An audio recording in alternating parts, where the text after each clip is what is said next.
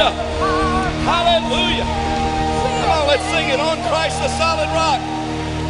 On Christ. On Christ the solid rock I stand, all other ground Is sinking sand. I want everyone lift your hands heavenward. There is a solid footing, a solid foundation.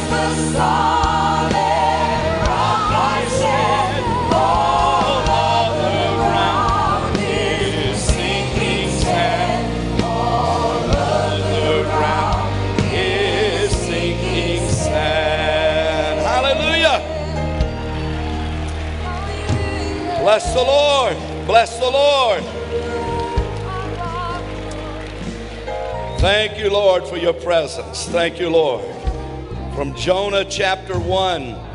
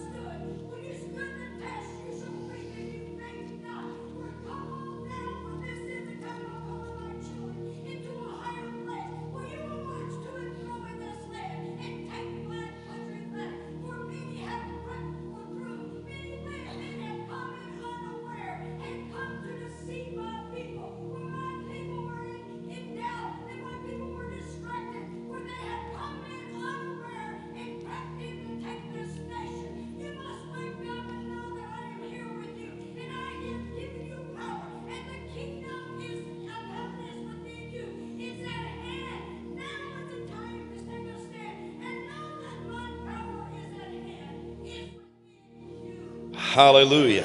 Hallelujah. Kingdom come to earth and be established is the prayer of Jesus. Amen. Everyone look into the scriptures to Jonah chapter 1. Jonah chapter 1.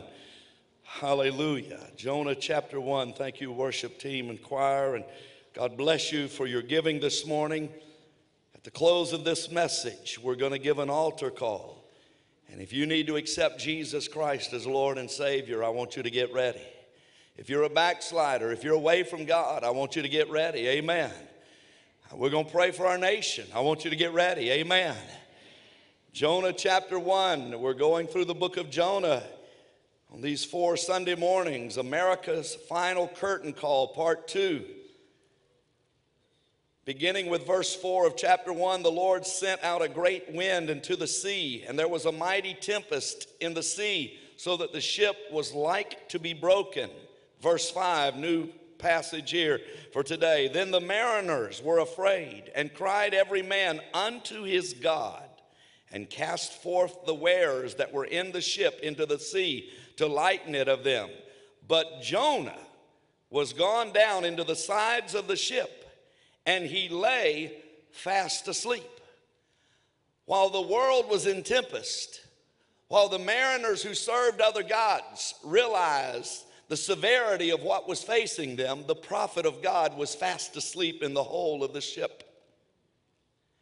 Could it be that in one of America's most difficult times in our history, that some of the prophets of God some of the people of God are fast asleep in the hull of the ship.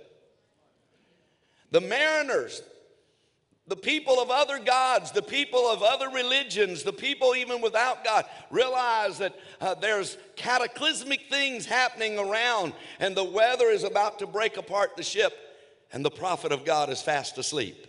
You may be seated. Will the curtain close on America? You see this beautiful flag on Flag Day behind me here, and the curtains partially drawn to cover a significant portion of it. Could the lights possibly go out on our nation?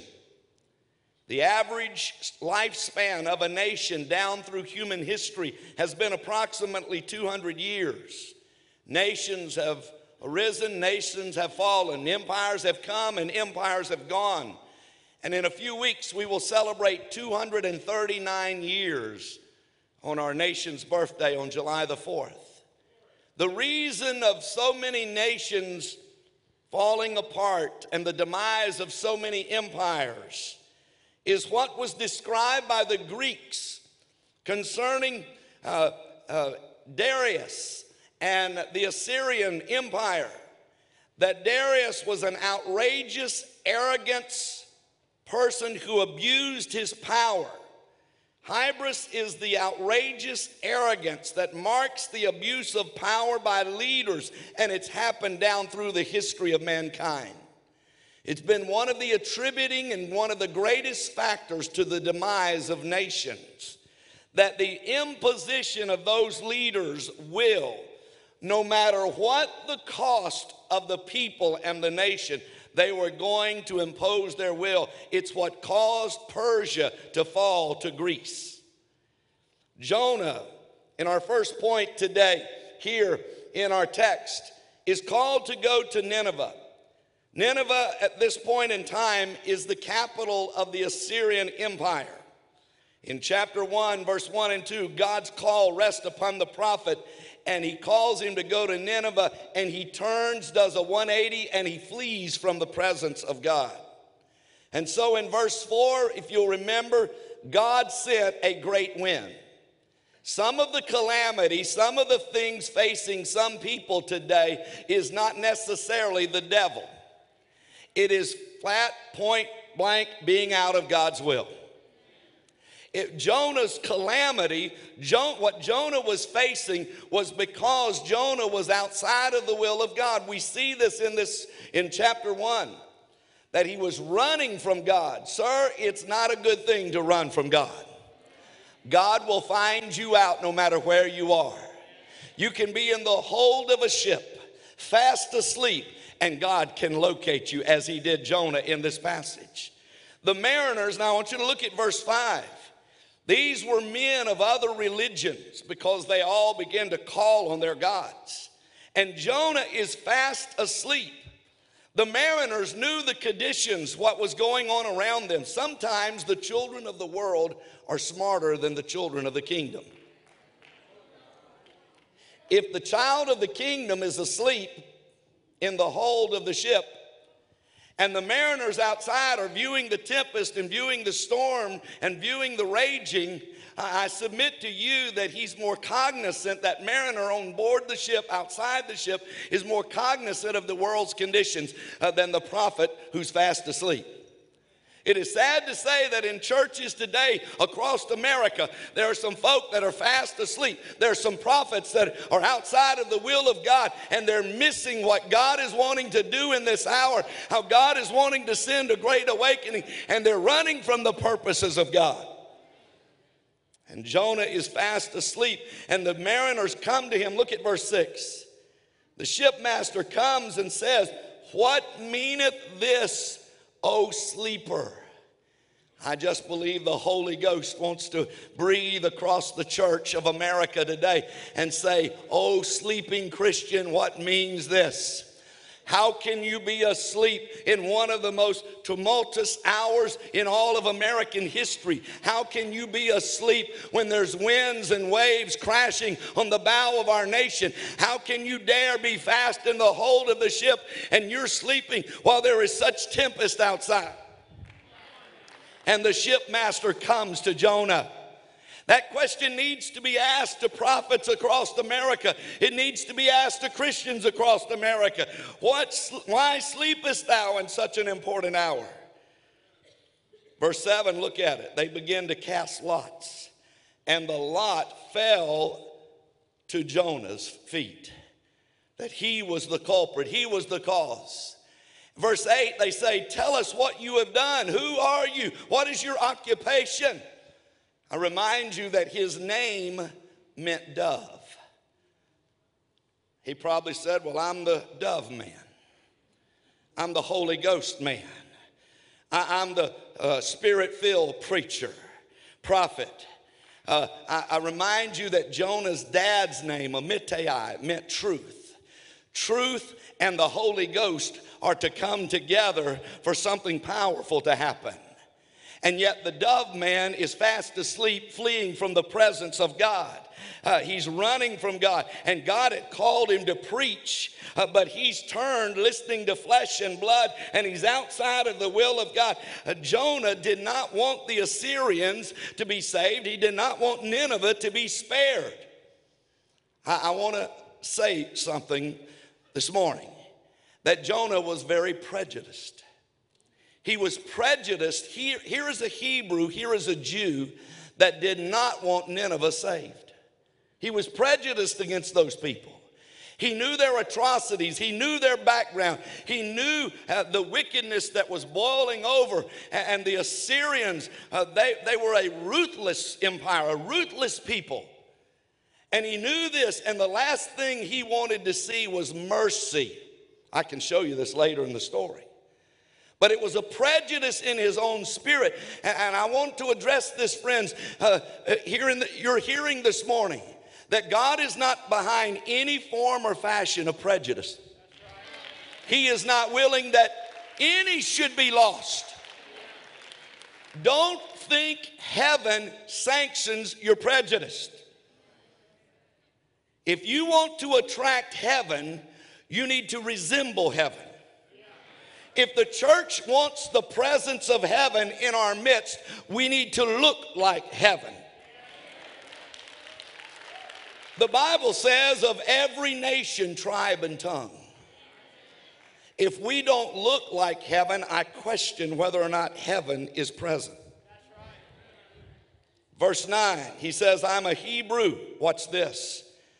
My God is the one who made heaven, sea, and land he is denoting the name of his great God and the authority of his great God. Jonah still had that knowledge as a prophet. He still knew who his God was. But verse 10, look at the effects of him stating who his God is. They were afraid. You know why the world has lost its fear of God? Because the church has quit stating how great a God he is. We have stopped declaring to a generation that there is a God to be feared who made heaven, who made earth, and the seas thereof. Who can still split the oceans wide and cause dry ground to walk on. We have stopped declaring the great name of our God, and we've raised a generation of young people who do not fear the Lord. My friends, this generation, young people need to grow up having a fear and a reverence of the things of God and knowing that our God is great and greatly to be praised and His name is to be feared. From the rising of the sun to the going down of the same, let the name of the Lord be reverenced.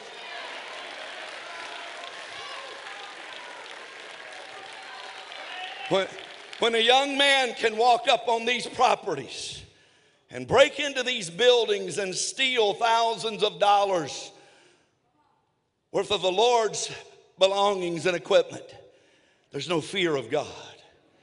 I would never, I would never touch something that belongs to God. I fear God. But a generation has lost that fear of God to rob from God. These mariners were immediately afraid. We've stopped declaring to our world around us, verse 10 through 12. Look at it. What shall we do? Jonah was the reason of their storm. He says, Throw me over. Throw me overboard. You know what he was saying? I need to die to self. America is in the shape she is in today because of the pulpit and because of the pew. We have been fast asleep in the hold of the ship. They tried to spare Jonah in verse 13, but it was a futile effort. Your, your efforts to run from God, your efforts to hide from the presence of God. You, you thought, well, I'm going to go to that church over there in Ramona and I'm just going to hide out in the congregation and, and, and God can never find. Listen, God's got your number right where you are. Amen. I, I, I can tell you that the Holy Ghost knows exactly what's going on. If the Holy Ghost knows what's going on in Austria, in that secret meeting there in, in Austria, in, in the, the mountain regions uh, of that resort where they have paid millions of dollars to erect towers uh, that jam communication to keep the world from eavesdropping this weekend on what the 170 elitists of our world are doing this week, I can still say the Holy Ghost knows what's going on. You can't run from God. You can't hide from the Holy Ghost. And I've been praying a spirit of confusion to come into that meeting. God's not finished with this world. Amen. Amen. They can erect their towers of Babel, but we're going to erect the name of our God and we're going to celebrate that Jesus is Lord and know that the church is not going under, the church is going through to victory. They took Jonah and they cast him into the sea, and the Bible says immediately there was a great calm.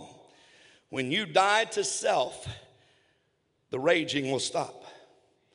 As long as you're living unto yourself, and it's all about you doing your will, you doing what you want to do. I'm, I'm headed this way. I'm going to do things my way. Friends, there's still going to be raging, but when you die to self, throw self overboard, abandon self, so that it's not you that liveth, but Christ that lives in you, the hope of glory. I want to tell you, you'll really begin to live. The, sea ceased immediately. You know what needs to happen? It says the people in verse 16, these mariners who had other gods, they immediately repented and they made sacrifice to Jonah's God. You know what your lost son and daughter needs to see? You dying to self, you dying to the old will, you die to the doing things your way and say, Yes, God, I'll follow you. I'll do what you want your son to sacrifice to God. Do what Jonah did, die to self. Verse 17, it says, He prepared a great fish, and that fish swallowed Jonah. Now, I did a lot of reading on that, and I don't have time to go there. But God prepared something to get Jonah's attention, and it became a sign to Nineveh. Three days, verse 17, look at it. Everybody, look at verse 17, chapter 1, verse 17. Prepared a fish to swallow up Jonah. Jonah was in the belly of the fish three days and three nights. Jesus quoted a number of times the illustration of Jonah concerning signs of the last days. there is something connected with this story and the last days church, end time living. He said, You want to know the signs of the times? He took them back to Jonah. We'll go there next Sunday. We'll stop right there for today. Amen. Point number two the light of America has been fading. The American Revolution started before the Battle of Lexington and the Battle of Concord. The war started when a group of people grew tired of the tyranny of England, the oppression and the abusing that took place from the government. The Boston Massacre preceded the Battle of Lexington and Concord by five years. The British military at the Boston Massacre killed five colonists and wounded six. And the sentiment began to turn against Britain and against their forces and their occupation in the land, and it spilled over to the brim. The light of a, of a revolution was beginning to, beginning to take effect and beginning to shine forth. And it began to shine forth in the hearts of men like Paul Revere, William Dawes, John Hancock, Samuel Adams, George Washington, on and on. The quest for freedom now commenced. And at one point, there was a shot that was going to ring out at 5 a.m. in the morning. No one knows who fired that shot, but it became known as the shot that was heard around the world. On the night, it was a dark night before that shot. There had been prearranged communications between Paul Revere and Robert Newman that a certain signal would be struck when he found out whether the British would come by land or by sea. And Robert Newman, who worked at the church there in Boston, the Old North Church, he would go to the pinnacle of that church and he would light a lantern, one by land, two by sea. And you know the history lesson. But, friends, I'm saying that the God of history repeats himself and that there may have been something prophetic in what was taking place in history on April the 18th, 1775. That as Robert Newman climbed those stairs with some of his other patriots, they climbed eight flights of stairs to post two lanterns somewhere between 9 and 10 o'clock. And I read numbers of different accounts. And the time frame is listed between 9 and 10. Some supposing right about 9:15 that those two lanterns were posted in the steeple of that church by Robert Newman. He held those two lanterns there with his friends. And the patriots came down from uh, that, the steeple of that church. And as they were coming down the stairs, the British soldiers were banging on the door outside of the church to arrest these men because they knew something had taken place. And they made their escape. They escaped to freedom the historical account says that they ran to the front of the church and went by the way of the altar out a window. I want to tell you, friends, the escape from this world is still run to the altar the escape from uh, the things that are happening in this world, there's still an escape route. But it's not you doing your own thing. It's not you being locked up in the hold of a ship. It's you running to the altar. And it says not just any altar, it said the right altar. Well, if you run to the right altar at Evangel Temple, you're confronted with the cross. And I want to declare to a world, right, uh, friends, that needs to run to the altar and needs to see the cross lifted up, that if Jesus be lifted up, he'll draw all men. Your escape route from yourself, your escape route from this world and the sin and the degradation of this world is run to the altar. And they escaped to freedom that night. Paul Revere's ride began to take place. It was noted in the historical settings that the guns and the ammunition, the powder and the bullets would be stored in the churches. And that was a place in Lexington and Concord where General Gage and his troops were headed. He had 5,000 troops in, in, Boston, and he had sent 700 troops out that night to go to get the ammunition from Lexington and Concord from the colonists and to arrest uh, John Hancock and Samuel Adams. But there was two lights posted in the church. And Paul Revere and William Dawes saw those lights and they began to ride and they began to uh, alarm the community and the countryside. They had social media before we knew what computers were all about. They had, and as I read this week and studied, it was a very well devised plan of communication. So that as one rider came, he would begin to alert families. And I watched a historical document on this, and they would come to these homes where already people had retired for the night, and they would bang on the doors, and all of a sudden lights would begin to, to be lit. You see, friends, while America has slept, while Christians have slept, the lights have been slowly fading. While we have been sleeping, we've been losing America, and America has been going dark as far as the gospel is concerned.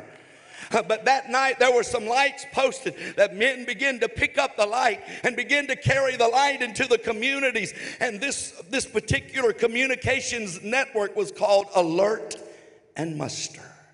Alert and muster. And it was a well devised plan of how they would communicate to their other countrymen. And those other countrymen would ride and begin to carry the message because the light had been going out. But they were to carry the message uh, that the redcoats the, uh, that were coming, the regulars were coming. It is a misnomer of uh, Henry Wadsworth Longfellow 100 years later to say that. That Paul Revere used the phrase, the British are coming, because he did not use that phrase. He either said, the regulars are coming or the redcoats are coming. But he began to ride and he began to declare, and it is stated in some of the writings there were upwards of 60 different riders that it kept spreading. The light kept spreading and it kept going through the co- colonial communities so that as the riders kept co- contacting and coming to their homes, more and more would carry the message forth called the Midnight Ride of Paul Revere to awaken people who were sleeping, to people who the lights had dimmed and the lights had gone out, and the British troops were advan- advancing. But one man was willing to lift up his voice, and I still believe that God's looking for one man to lift up his voice. Uh, He sent John the Baptist, said, Prepare ye the way of the Lord, make his path straight. God's looking for people in an hour when the lights have been fading, when the lights have been going out on America, who will take a stand and herald the message of the coming of the Lord. The repression and the tyranny of England had got to such a point that something had to be done. The Stamp Act, the tea tax, all of these taxes that were being imposed on the people in recent days before Paul Revere's rise. It brought things to a point that the lights were fading and no one was doing something, but something happened on April 18th, 1775. It had gotten to a point where someone was willing to ride, someone was willing to light a lantern and go to the church. Somebody had to warn the colonists what was taking place. And it became widespread, it became announced as someone was awakened and someone began to herald. I thought about the, the muskets and the, the powder and the bullets being held in the church. And I thought, Lord, if you do allow history to repeat itself, maybe there's something prophetic. That in the church of the Lord Jesus Christ today is what we need to fight the spiritual battles that we face that the warfare that we fight today is not with flesh and blood, but it is with principalities, powers, rulers of darkness, spiritual wickedness in high places. And friends, we're to take unto ourselves the whole armor of God.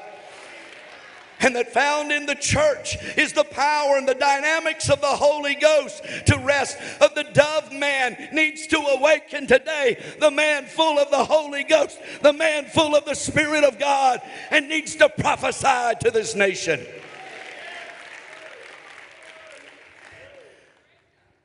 The bullets, the armament, friends, it's the Word of God, it's the gospel. It- It's the name of Jesus. It's the spirit filled life. We've got the power. We've got the power to turn the lights back on in America. Maybe it was prophetic what was happening in early days of our history that housed in the churches was exactly what the colonists would use. But also, I think it's significant that lanterns were taken to the steeple of the church. It could have been any other building. It could have been a department store. It could have been a grocery store. It could have been some other uh, place in the community. But the light was taken to the steeple of the church. Friends, the church still has the light today. We just got to allow that light to shine and that light to make a difference in our world. I think God of history was prophesying to a church living in the last days that incorporated in the church is what you have, is what you need to make a difference in your world. Somebody just needs to carry the lantern, someone needs to carry the light. Jesus said in the last days that there would be five foolish virgins and five wise virgins, five that would have their lamps trimmed and burning, five that would not have oil, and the lights would slowly fade and it would turn dark, but they have no oil at the coming of the Lord. The sin and wickedness of our nation has reached a tipping point. Listen to me, friends.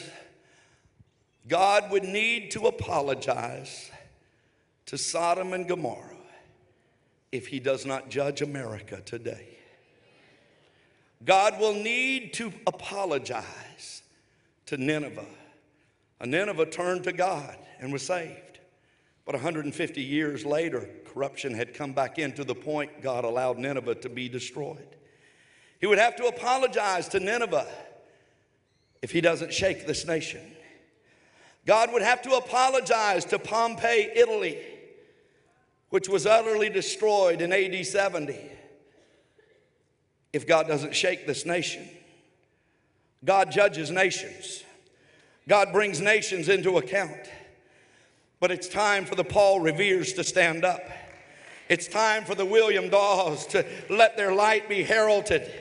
It's time to light the lanterns. It's time for the light to be seen in the church steeples yet once again. It's time to get the gunpowder and the bullets and to get the light and, and to see Robert Newman's uh, uh, climb flights of stairs and light lanterns so that the church and so that the cross can be seen, so that we can preach Jesus to a dying world.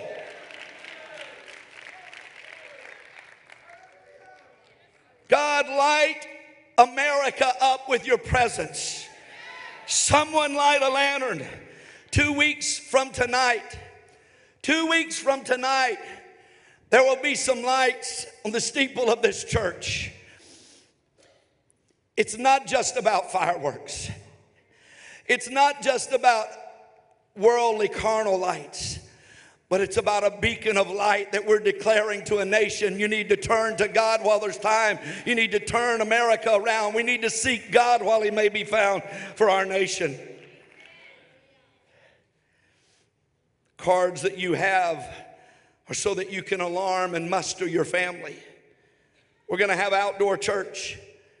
The lights are just part of the, the evening, and, and uh, but friends, it's all about what God wants to do. When the church goes outside, something powerful can happen, whether it's on a prison compound or, or whether it's in a juvenile shelter. But when the church leaves the walls of its building and awakens from the hall of our sleep, and we get out where the world is, there's a light that can gain brilliance. Who will use your voice? Who will use your contacts? This is a summer of revival. President Gerald Ford, during his tenure as president, went to the Old North Church and he lit a, lit a third lantern, representative of a third century of freedom. Friends, who will light the lantern? Who will light the lantern? Who will be the light? I called you last Sunday and the Spirit spoke to us about who will hold the rope. But who will light the lanterns today? Who will carry the torch of freedom? Who will carry uh, the response that America needs to turn back to God. America needs to be saved in this hour. We need to call upon the name of the Lord. Somebody needs to light the lantern, and somebody needs to signal to a world, to a nation, that in God we trust. That we want America back to her Christian roots. We want America back to seeking God. America back. Who light the light? Who will light the light? Surely there's a light you can light. There's a light that needs to be lit, and somebody needs to run with the message. I've got some pastors that need to come help me light some lanterns around this room. But when the lights begin to be lit, friends, uh, the world that's walking and seated in darkness, they've seen a great light. It's not about us, it's all about Jesus. We're lifting Jesus up. Amen. We're making Jesus known. But who will muster? Who will alarm? Who will be the John the Baptist? Who will be the, those that Jesus called to go into all the world and preach the gospel to every creature? He called us to be lights. And you've got a light on your cell phone. I see some of you doing. It. Who will light the light? Who will light the light? Who will be the beacon of hope? Who will, who will let America know she needs to bow? She needs to confess the God of heaven, the God of heaven, the God of heaven, His great name, the God who created heaven and earth, who created the sea and all therein. His name is to be feared among the nations. Who'll light the light? Who'll declare to the darkness? Who'll preach the gospel? Who'll ride on the horse? I want everybody to stand and our worship team to come back. Hold those lights heavenward right now. Come on. We've got a light. We've got to light the stark world. We need some Paul Reveres. We need some men that'll get, get on a steed today and, and you'll use your influence and you'll tell America, be saved. Turn to God. Fear God. Turn from evil. Repent. Repent. America, repent. America, repent. Seek the face of God while she may be while he may be found. Turn to God, America.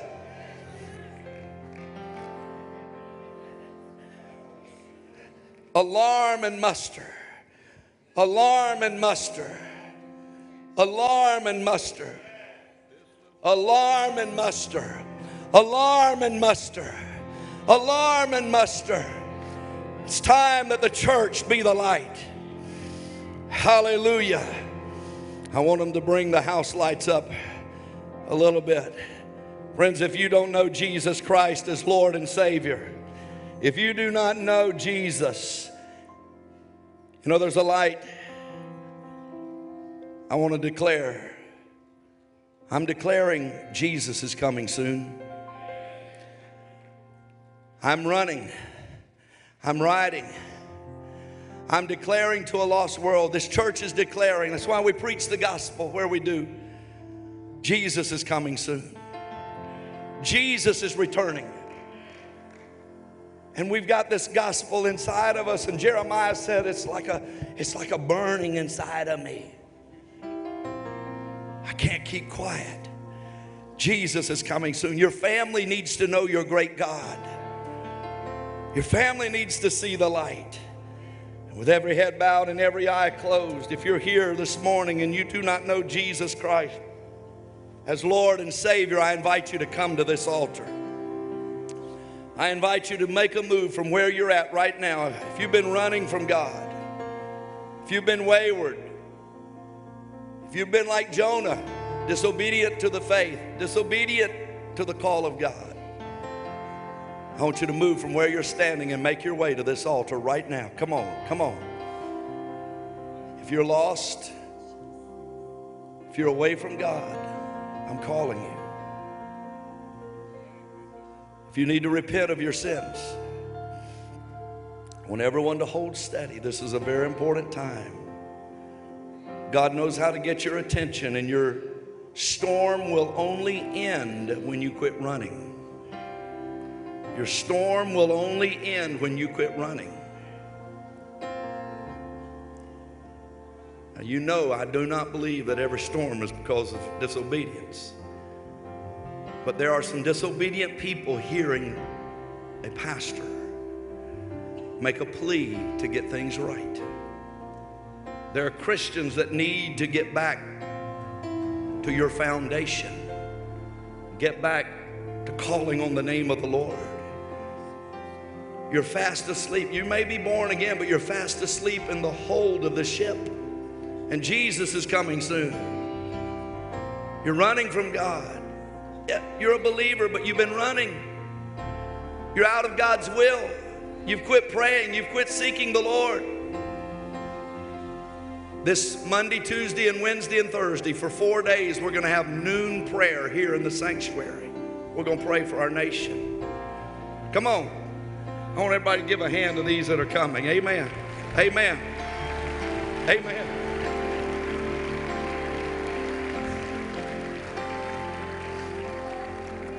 Come on, if things are not right in your life, I invite you to come. The harvest is plenteous. I need our laborers in the harvest down front. Come on, laborers, altar workers, come on. Come on. Hallelujah. Hallelujah.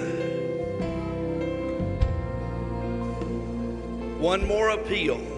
If you have spiritual needs today, I invite you to come.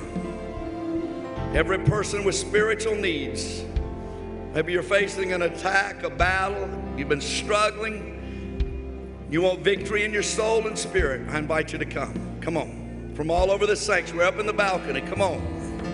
Under the balcony, the galleries, come on. Hallelujah. Jennifer, lead us in that course and we're going to pray.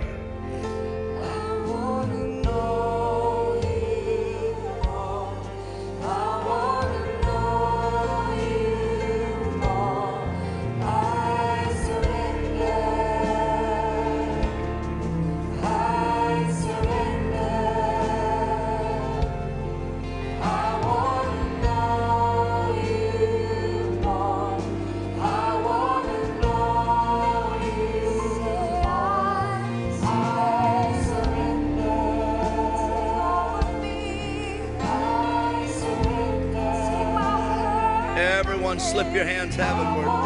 Even as Christians, daily surrender is important. Everyone, slip your hands heavenward. Daily surrender. Surrender.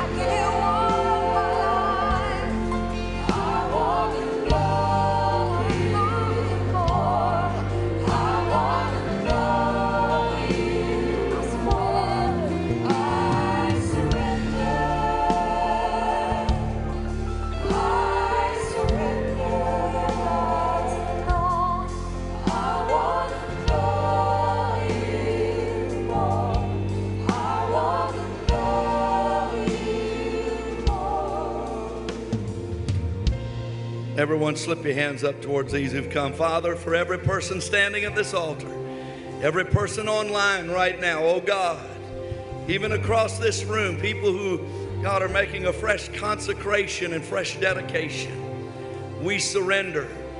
Lord, we surrender to your will, not our will, but thine be done. Father, I pray that you will mark this point in human history, in American history.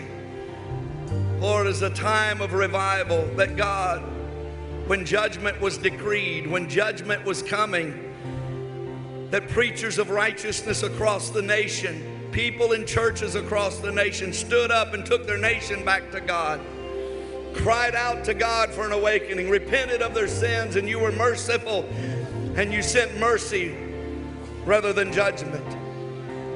Oh God, I pray that in every home, every family, there would be repentance.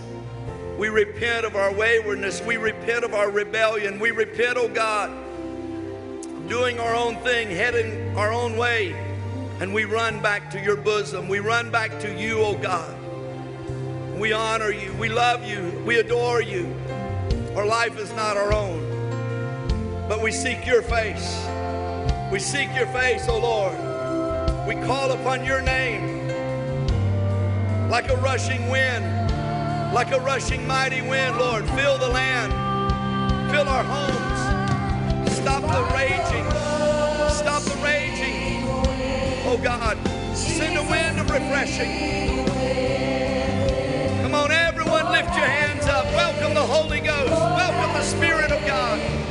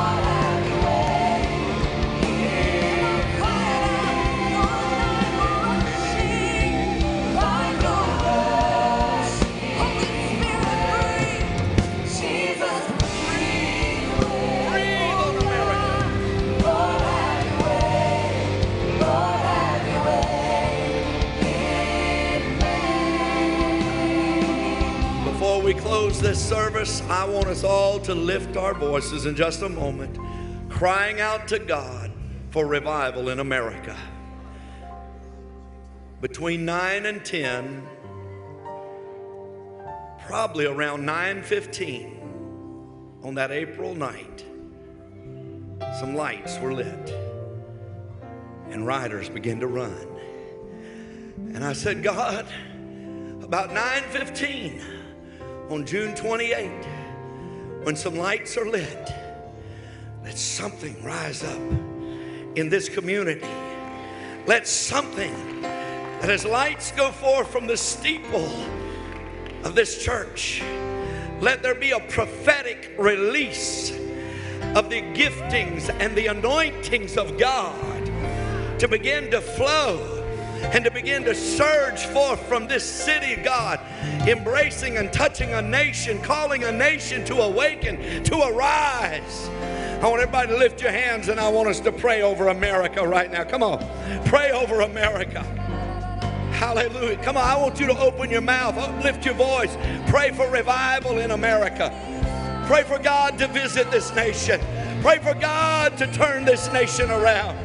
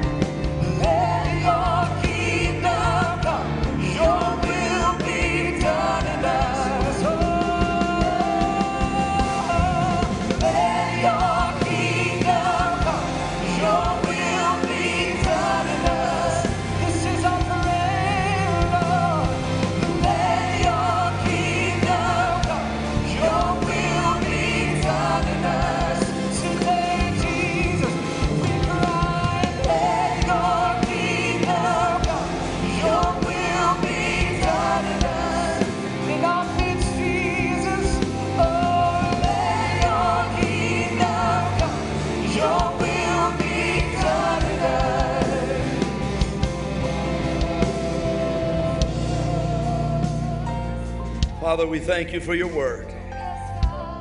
Thank you for the lessons of history. Lord, let America be a modern day example of the mercy of heaven. That in a day when judgment was on its way, you heard the cries You heard the rioters declaring to awaken, to muster, to alert, to muster. You heard the sentinels, you heard the, the, the colonists saying, God be merciful, heal our land, heal America. For your great name's sake, heal America. That your name might be known in all the world. That we might declare to the nations the magnitude of your mercies and greatness. In Jesus' name. Friends, I want you to alert and I want you to muster. I want you to begin to invite your loved ones and friends. This is about something we want to call our nation to. We want to see revival in America. Amen.